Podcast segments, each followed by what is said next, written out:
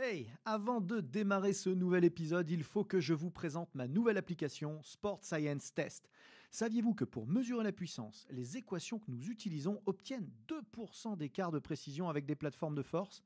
Saviez-vous que l'algorithme de Sport Science Test permettait simplement en filmant le mouvement de savoir quels muscles étirer ou renforcer pour l'optimiser?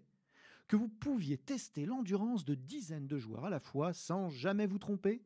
Et ce n'est qu'un tout petit aperçu de ce que c'est faire Sport Science Test pour seulement 99 euros par an et de toute la science et la méthodologie que nous avons mise dedans avec les équipes ABD Digital. Alors n'attendez surtout pas pour la tester car l'essai est gratuit. Bon épisode à tous.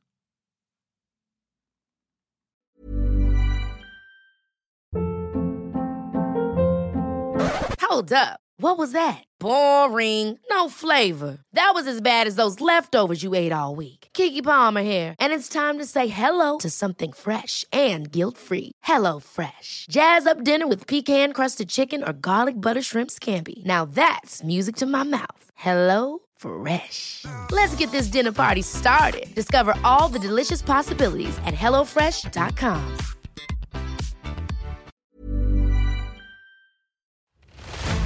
ABD Podcast, toute l'information vulgarisée sur les sciences du sport appliquées au terrain. Préparation physique, réathlétisation, réhabilitation fonctionnelle, prévention, récupération, vous apprendrez tout des meilleurs experts de la planète prépa physique. Bonjour à tous, Aurélien Broussal d'Herval pour un nouvel épisode ABD Podcast. Je reçois aujourd'hui Mathieu Delalandre. Mathieu, merci de nous rejoindre. Eh ben, merci à toi de me recevoir. C'est super parce qu'on euh, parle euh, tout le temps de plein de sciences du sport. Vous savez, on a regroupé un peu ces dernières années les sciences du sport sous le hashtag les sciences du sport. Et on parle du coup de biomécanique, on parle euh, évidemment beaucoup de physiologie, on parle un peu plus récemment dans le podcast de psychologie, mais ce dont on parle très très peu, c'est de la sociologie. Et pourtant, euh, je sais que je vais peut-être vous surprendre parce qu'on on est plein d'a priori, mais il y a des thèmes hyper intéressants, hyper passionnants et qui peuvent aider euh, absolument tout le monde, des entraîneurs aux préparateurs physiques, en passant par les kinés. Euh, à plus forte raison, ceux qui essayent de, rester sans arrêt à la page et de suivre un petit peu les diverses sciences du sport. Et on se rend compte quand on prend des thèmes comme la force, comme les étirements, comme la nutrition, que euh, immédiatement on est plongé dans tout un tas de controverses. Et c'est le thème aujourd'hui de notre discussion avec Mathieu, puisque parmi ses sujets d'études, il a justement beaucoup publié sur la controverse dans le milieu scientifique. Est-ce que tu peux nous en dire un petit peu plus?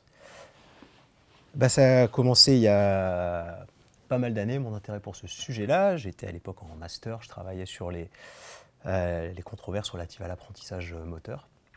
Euh, et, au contrôle moteur. Et puis, euh, bah, plus tard, un peu plus euh, récemment, je me suis intéressé à la musculation, à l'entraînement de la force. riche en controverses. Riche en controverses. et en débats passionnés. Sur le terrain et en sciences du sport. Et en sciences du sport, absolument. Et, et donc, je m'étais focalisé sur une controverse qui était relative donc aux méthodes d'entraînement de la force, et notamment à la série unique.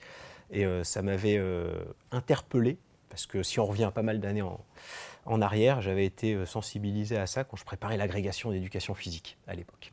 Et donc un peu plus tard, voilà, je me suis mis sur ce, terrain d'enquête qui était assez passionnant.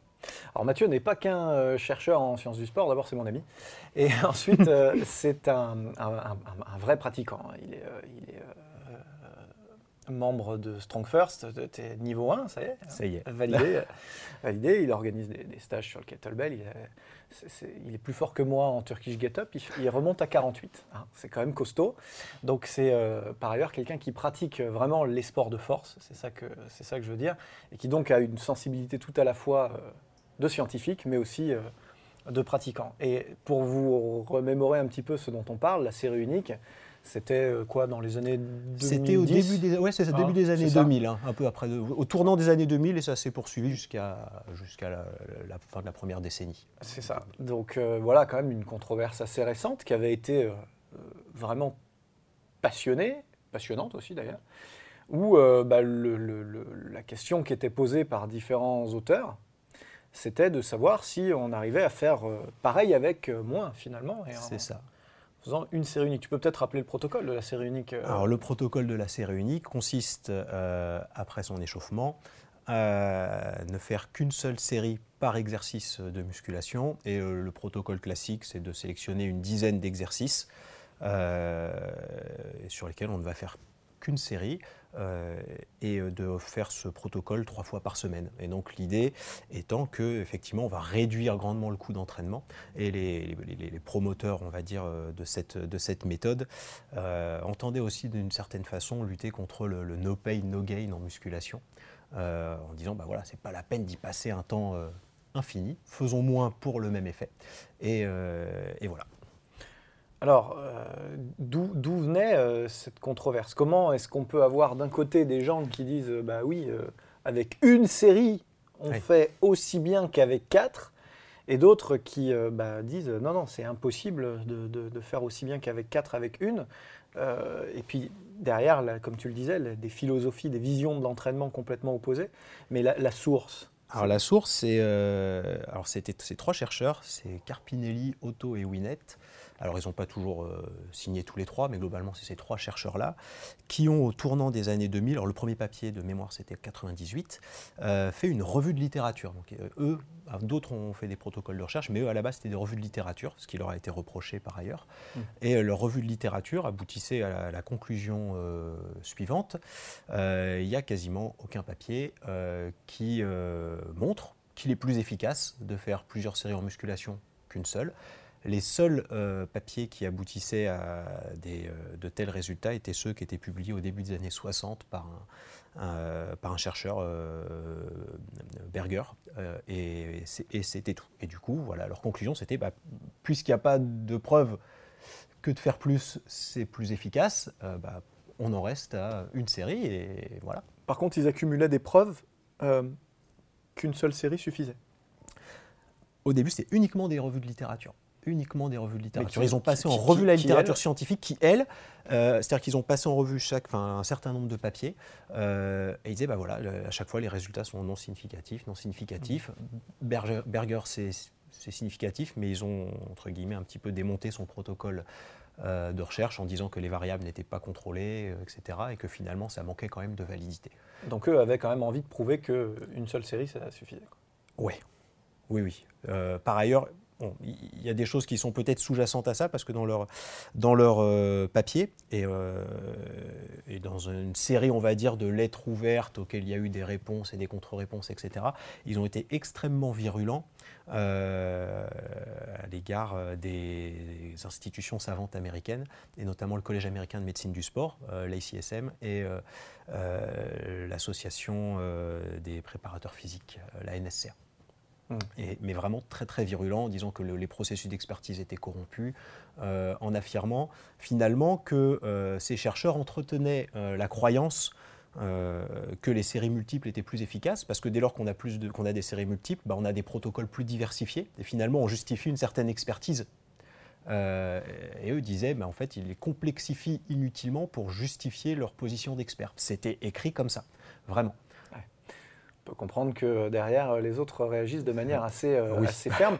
D'autant que euh, la complexité de tout ça, c'est qu'ils euh, ne sont pas blanc-bleu non plus, les autres. Parce que clairement, on se rappelle tous de l'épisode très récent sur le CrossFit, avec un, journal qui est très très lié au NSCA, ah oui. qui avait publié, c'est le Journal of Strength and Conditioning, hein, qui avait, qui avait bah, pipoté des datas. En tout cas, ils ont été reconnus coupables. Euh, d'avoir pipoté des, euh, des, euh, des, études pour démontrer que le crossfit était dangereux. Oui. Or, ce n'est pas la question de savoir si ça l'est ou pas. En tout cas, le, les papiers. ils ont dû retirer les papiers. Ils ont dû retirer les papiers. Oui. Donc ils ont été condamnés. Donc on peut se dire que, d'un autre côté, tout, tout c'est pas parce que c'est publié scientifiquement que c'est honnête. Hein. Il, faut, Non, non, non. C'est pas parce que c'est publié que c'est forcément juste pour autant qu'on puisse qualifier de juste, parce qu'il faut voir après les protocoles, comment c'est fait, etc.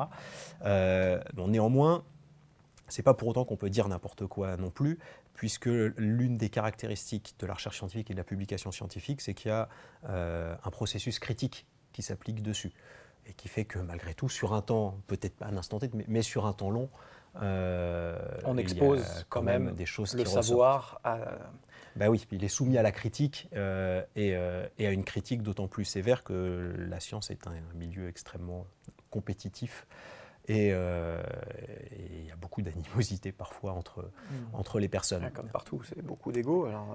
plus on se rapproche du sport d'ailleurs, plus, plus il y a de critiques, plus il faut que les arguments soient solides. Euh, donc, euh, donc voilà. Alors sur la série unique, c'était intéressant parce que je me rappelle que le, standard, j'ai un chiffre en tête, euh, c'était 3%. C'est-à-dire que l'écart, l'écart un, peu, un, peu estimé entre une série unique et puis une série multiple d'efficacité, c'était 3%. Je sais pas si c'était très peu, c'était quelques mes repères sont, bons, mais en tout cas, il y avait une forme de reconnaissance quand même de l'efficacité de, de, répéter des séries, mais la supériorité, la suprématie n'était que de 3% euh, par rapport à une série unique. Donc, conclusion d'un des chercheurs, euh, mieux vaut faire une seule série. Alors, moi qui suis dans le très haut niveau, j'ai envie de lui répondre 3%, c'est beaucoup. mec. Hein. Alors effectivement, et l'autre problème qui se pose, mais c'est un peu, enfin ça va avec, c'est celui de la faible puissance statistique des données, puisque euh, c'était beaucoup d'effectifs relativement faibles. Et euh, le problème, c'est que ces 3%, c'était des 3% sur des effectifs faibles. D'où ce qui s'est passé dans une deuxième phase de la controverse, c'est qu'il y a eu une succession de méta-analyses euh, qui, ont été, euh, qui ont été réalisées. méta-analyses qui tendaient à montrer que les séries multiples étaient plutôt supérieures en agrégeant les données. Et puis derrière, il y a eu un troisième temps où on a eu des critiques des méta-analyses faites par Carpinelli et ses collaborateurs mais attention, les méta-analyses elles-mêmes ont des biais, etc. Alors ce qui est intéressant dans ce processus-là, c'est que plus on avance dans la controverse, plus on s'éloigne des données euh, initiales, et finalement, plus on avance dans la controverse, moins on voit bien qu'il y a de possibilités pour que pour qu'on en ressorte finalement euh, une, une, conclusion, ce qui était assez, euh, assez paradoxal, d'autant plus que ce qui ressortait, c'est que les, surtout les, les chercheurs n'arrivaient pas à se mettre d'accord sur les critères mêmes qui permettaient de trancher. Donc à partir du moment où on n'est même pas d'accord sur le critère qui permet de trancher, il n'y a forcément pas de sortie du... Il n'y a, pas, a pas de sortie possible, il n'y a pas d'expérience euh, cruciale, entre guillemets, possible. Mmh. Euh, et, et, puis du coup, bah, celui qui lit ça, il n'est pas très avancé à la fin. Euh, autre élément intéressant, et ça va un petit peu, euh, un petit peu dans le même sens, c'est que les, chercheurs eux-mêmes ont des conceptions de ce qui est valide ou pas. Et si on prend les gens, par exemple, qui argumentaient en faveur de la série unique, ils avaient une posture très scientiste. C'est-à-dire que les données devaient être extrêmement contrôlées, les variables euh, neutralisées, etc. ce qui en soi déjà favorise une série unique par rapport à une série multiple qui multiplie les, les, biais euh, possibles. Déjà. Plus le protocole est complexe, c'est... Forcément. Forcément et, les, chercheurs pardon, qui étaient plutôt du côté des séries multiples, euh, par exemple, acceptaient ou mettaient, enfin, dans, dans leur protocole, c'était le cas de Kramer, je crois, euh, des données issues du terrain c'est-à-dire des, euh, performances, des, relevés d'entraînement, etc., mais qui n'avaient pas été pris dans des conditions complètement neutralisées, etc. C'est-à-dire qu'on accepte le fait que bah, tout n'est pas complètement euh, contrôlé, mais pour se rapprocher d'une pertinence euh, pratique de terrain. Mmh. Et du coup, on n'a pas les mêmes types de données des deux côtés, avec une position un peu scientiste d'un côté et une position plus pragmatique de l'autre, qui accepte l'idée que des savoirs issus du terrain, des données issues du terrain, puissent être euh, utilisées. Et ça, mmh. c'était assez caractéristique. Kramer, Fleck, ce sont des auteurs nord-américains particulièrement influents, notamment au sein du, du NSCA voilà. et guilde, on va dire, générale des, préparateurs physiques et des entraîneurs de force. Euh, c'est des auteurs fantastiques, ils ont écrit des bouquins euh, incontournables que vous devez euh, évidemment avoir dans votre collection. du coup, c'est vrai que moi, ce qui m'avait marqué, c'est que la posture scientiste était particulièrement portée par des gens qui, justement, ne pratiquaient pas. Et du coup, enfin, les, quelques papiers que j'avais lus, j'avais regardé un peu qui les écrivait, et c'était pas des gens issus ouais, des sciences du sport, de la mécanique ou de la physio, mais qui n'avaient pas euh, un, background de, de pratiquant de force. Et du coup, ça, euh, forcément, ça doit influencer ta perception des choses. Quoi. Euh, on sait, les gens qui m'écoutent savent à quel point je suis attaché à ce qu'un un entraîneur pratique ce qu'il préconise, parce que ça lui permet bah, d'éviter des, écueils euh, énormes. Alors on a toujours trois exemples, hein, dire ouais mais lui il ne savait pas nager et puis il les a entraînés euh, jusqu'au champ. Oui, il y a lui.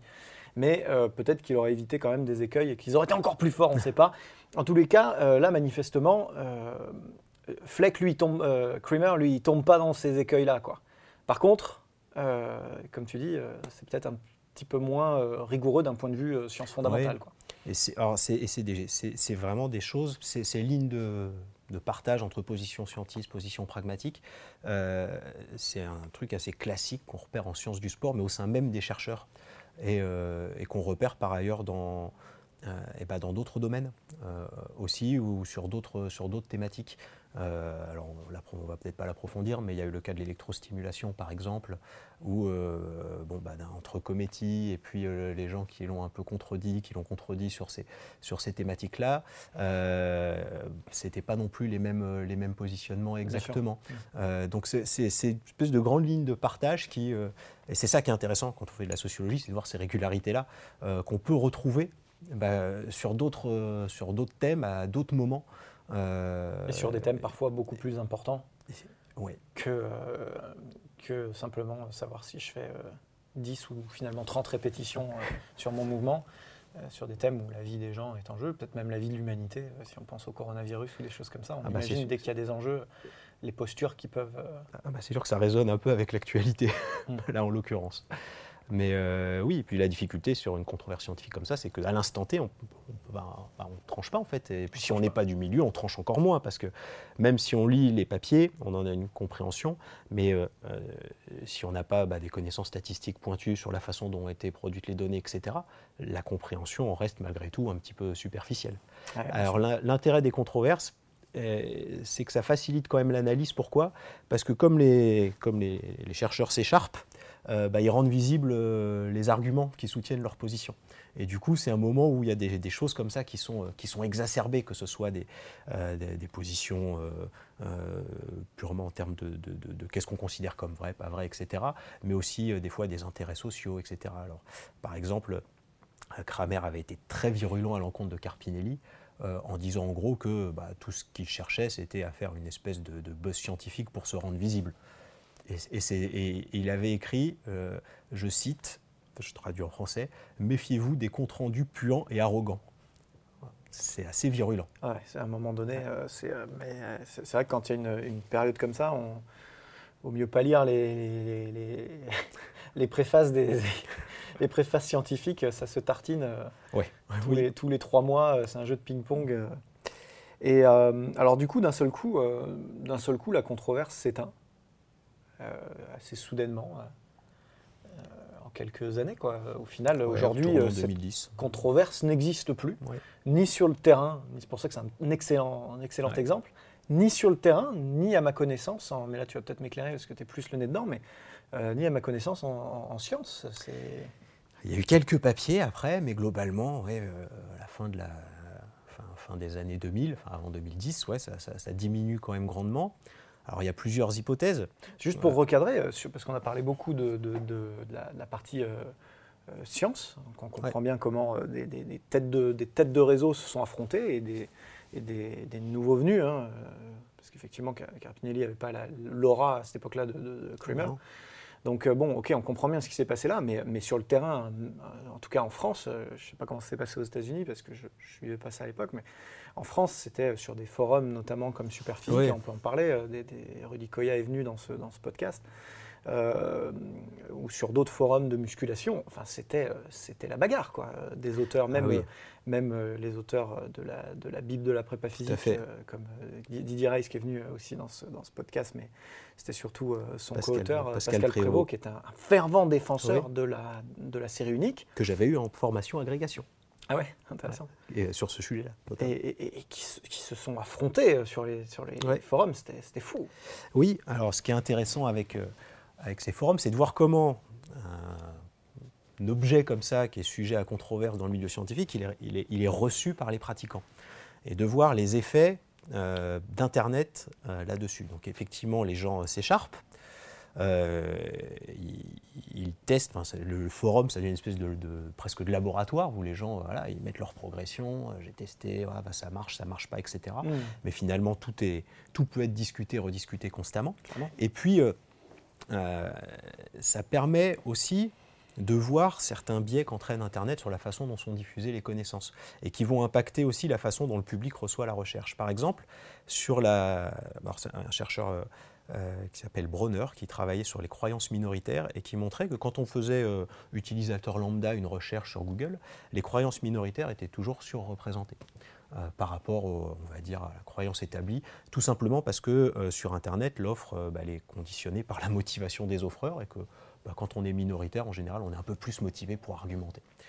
Et là, ce qui était intéressant, c'est que sur Internet, euh, les défenseurs de la série unique, on va y apparaître, c'était euh, bah, que des chercheurs.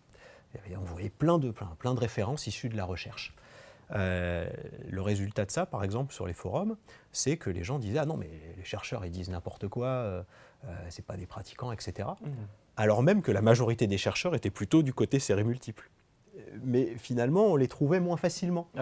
Euh, ceux qui prenaient la parole bah, Ceux qui prenaient la parole. Eux, étaient des dissidents euh, par rapport à leur propre euh, corporation. Et ils étaient relayés, et, les relais, par, par, par diverses personnes, et les, relais diffusaient, enfin, proposaient, on va dire, des, renvois vers ces références-là.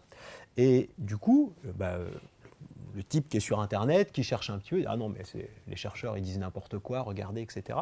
Et du coup, finalement, euh, on se rend compte que euh, ça va conditionner un petit peu, en tout cas, ça peut s'interroger dans quelle mesure ça va, ça va amener cet effet-là, la façon dont les personnes euh, vont entrevoir la science. Puisque si finalement, eux ont fait l'expérience du fait que la série unique, ça marche pas trop, mais que pour eux, bah, tous les chercheurs sont pour la série unique, puisque c'est ce que leur renvoyaient les forums. Ils vont dire, bah, la recherche, c'est de la merde. C'est ça, exactement. Exactement. Alors même que euh, cette partie des chercheurs, finalement, n'était pas... Euh, qu'il ait tort ou raison n'est même pas le, sujet, hein, mais n'était pas majoritaire d'un point de vue quantitatif. Et ça, c'est assez intéressant. C'est assez intéressant. Il y, a, il y, a un réflexe un peu émotionnel aussi au truc, parce qu'on euh, on voit bien que, surtout dans nos univers, on, et plus on se rapproche de la force, et plus c'est vrai peut-être, euh, on n'est pas forcément tous acculturés euh, à la physiologie, à la mécanique du mouvement, etc. On, reste des gens, modestement des gens de terrain qui pratiquons à un moment donné du sport. Hein, c'est des artisans. Quoi. Et il y, a aussi une forme de, bah de, pas de complexe, mais bon, de, ouais, de fragilité théorique par rapport à tout ça. Et c'est vrai que sur les, sur les forums, du coup, les, mecs se faisaient un peu allumer euh, en prenant des cours de physio. Et, euh, derrière, euh, tout ce qu'ils pouvaient répondre, c'est bah ouais, mais moi, je pousse 130 au développé couché. Alors, je sais pas quoi te dire d'autre parce que moi, je le fais en, en, faisant, en, faisant, des, en faisant 4 séries. Quoi. Euh, et, c'est vrai que du coup, on se retrouvait dans des affrontements qui, viraient à l'émotionnel ou, même changer de thème, c'est-à-dire pour ou contre la recherche, quoi. Effectivement. Ah oui, derrière, c'était, euh, on, avait vraiment des positionnements euh, très tranchés.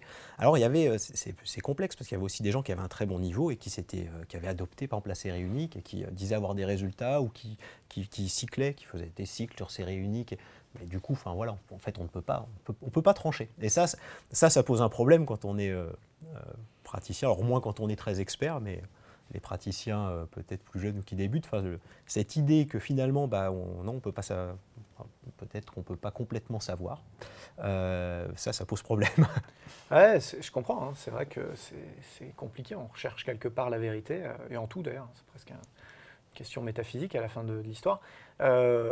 et, finalement, c'est en même temps la difficulté et la beauté. C'est-à-dire qu'à un moment donné, il y a un un, parti à prendre, une position à choisir, peut-être pas toujours la même d'ailleurs avec tout le monde.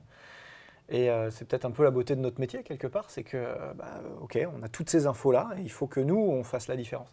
Il faut que nous, on ait, en tant qu'entraîneur, en tant que, préparateur physique, en tant que kiné, euh, la, prise de décision, finalement, elle, nous appartient.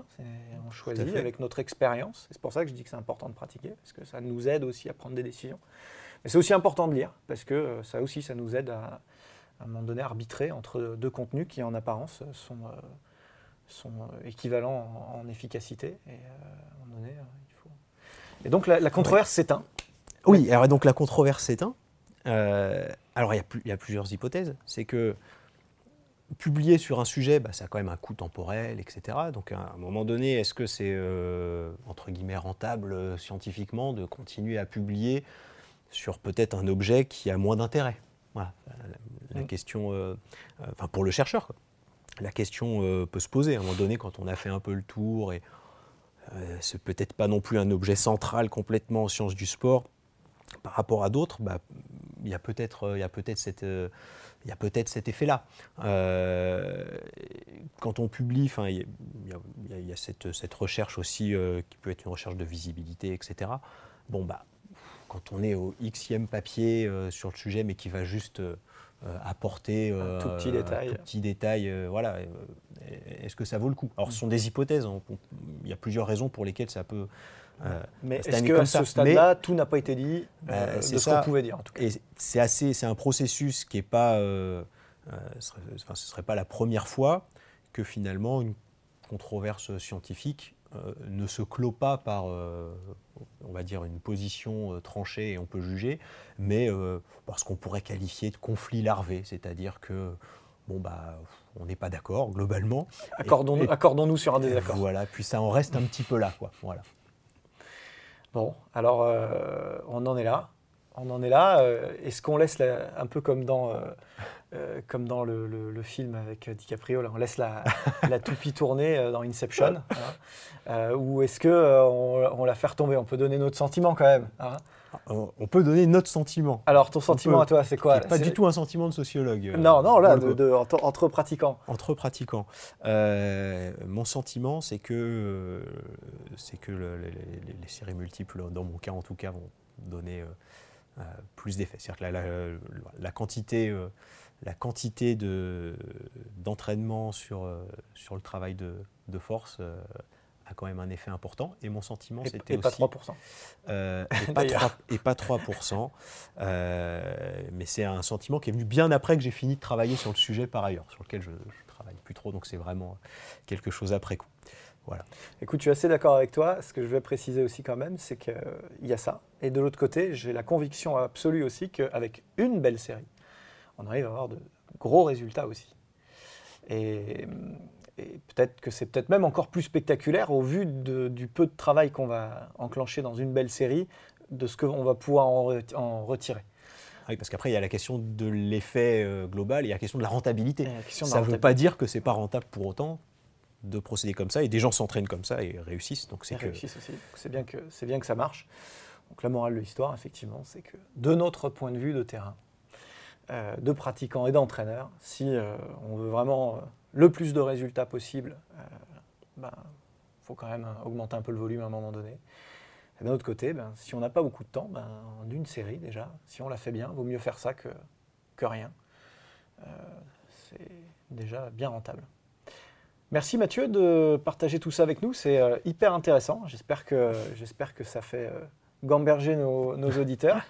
En tout cas, j'espère aussi que tu reviendras sur d'autres thèmes parce qu'il y a plein plein de sujets sur lesquels tu travailles en permanence en sociaux qui sont complètement connectés avec nos problématiques d'entraînement. Euh, vous nous écoutez en streaming euh, sur euh, toutes les plateformes que vous pouvez imaginer, hein, de Spotify, Apple Podcast en passant par Google et Deezer. Vous nous regardez sur YouTube ou éventuellement même en version augmentée sur www.broussal-derval.com. Et surtout, rappelez-vous que cet épisode fait partie d'une trilogie et que beaucoup d'épisodes euh, sont disponibles en avant-première sur le e-campus de transfert. N'hésitez pas à aller y faire un tour si vous avez besoin de continuer à vous former et que vous avez un petit peu de temps devant vous. Euh, il y a énormément de contenu. Mathieu, merci. À très bientôt. Eh bien, merci Aurélien. Et merci de votre fidélité. À plus tard pour un nouvel épisode ABD Podcast. C'était ABD Podcast, votre émission 100% préparation physique et sciences du sport. Abonnez-vous, suivez-nous, partagez-nous. Écoutez-nous sur Google Podcast, iTunes, Deezer, Spotify. Regardez-nous sur YouTube ou directement sur www.broussal-derval.com. Planning for your next trip? Elevate your travel style with Quince. Quince has all the jet-setting essentials you'll want for your next getaway, like European linen, premium luggage options, buttery soft Italian leather bags, and so much more and it's all priced at 50 to 80% less than similar brands. Plus, Quince only works with factories that use safe and ethical manufacturing practices. Pack your bags with high-quality essentials you'll be wearing for vacations to come with Quince. Go to quince.com slash trip for free shipping and 365-day returns.